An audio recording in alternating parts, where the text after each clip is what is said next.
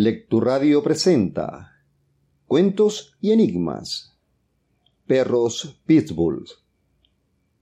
Esta es una historia de horror y se inicia al atardecer del 31 de diciembre del 2008 en Santa Lucía, Valles del Tuy, Venezuela.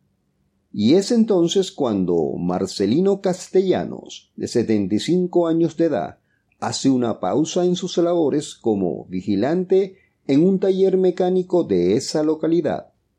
Pues tiene la idea de comer algo, pero como ha olvidado sus llaves de la casa, decide pedir a su esposa, quien reposa en esos momentos, que le abra.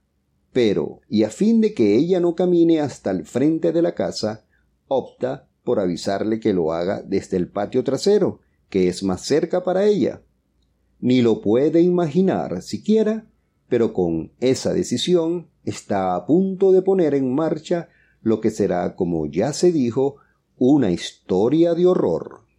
Fue cuando ya se encontraba en el terreno de atrás que comunicaba su casa con otra.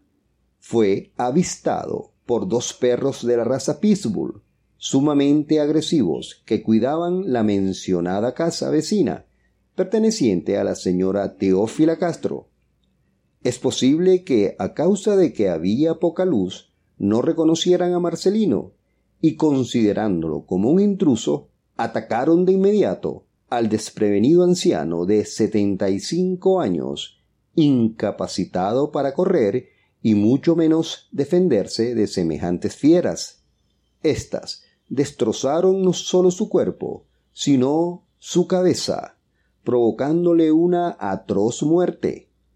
Como es de suponer, lo sucedido provocaría gran estupor e indignación, no sólo entre amigos y familiares de Marcelino Castellanos, sino en la totalidad de la comunidad.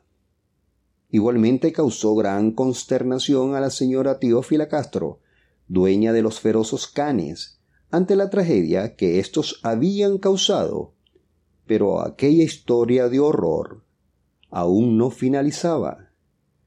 Tal como lo informó la prensa el día 2 de enero, fueron enterrados los restos del señor castellano y posteriormente los vecinos del sector, aún enardecidos por la ira y resentimiento contra los Pitbull, armándose de machetes, palos y otras herramientas, marcharon en grupo hacia la casa de Teófila, dueña de los animales, exigiéndole entre gritos y amenazas que entregaran a los feroces perros.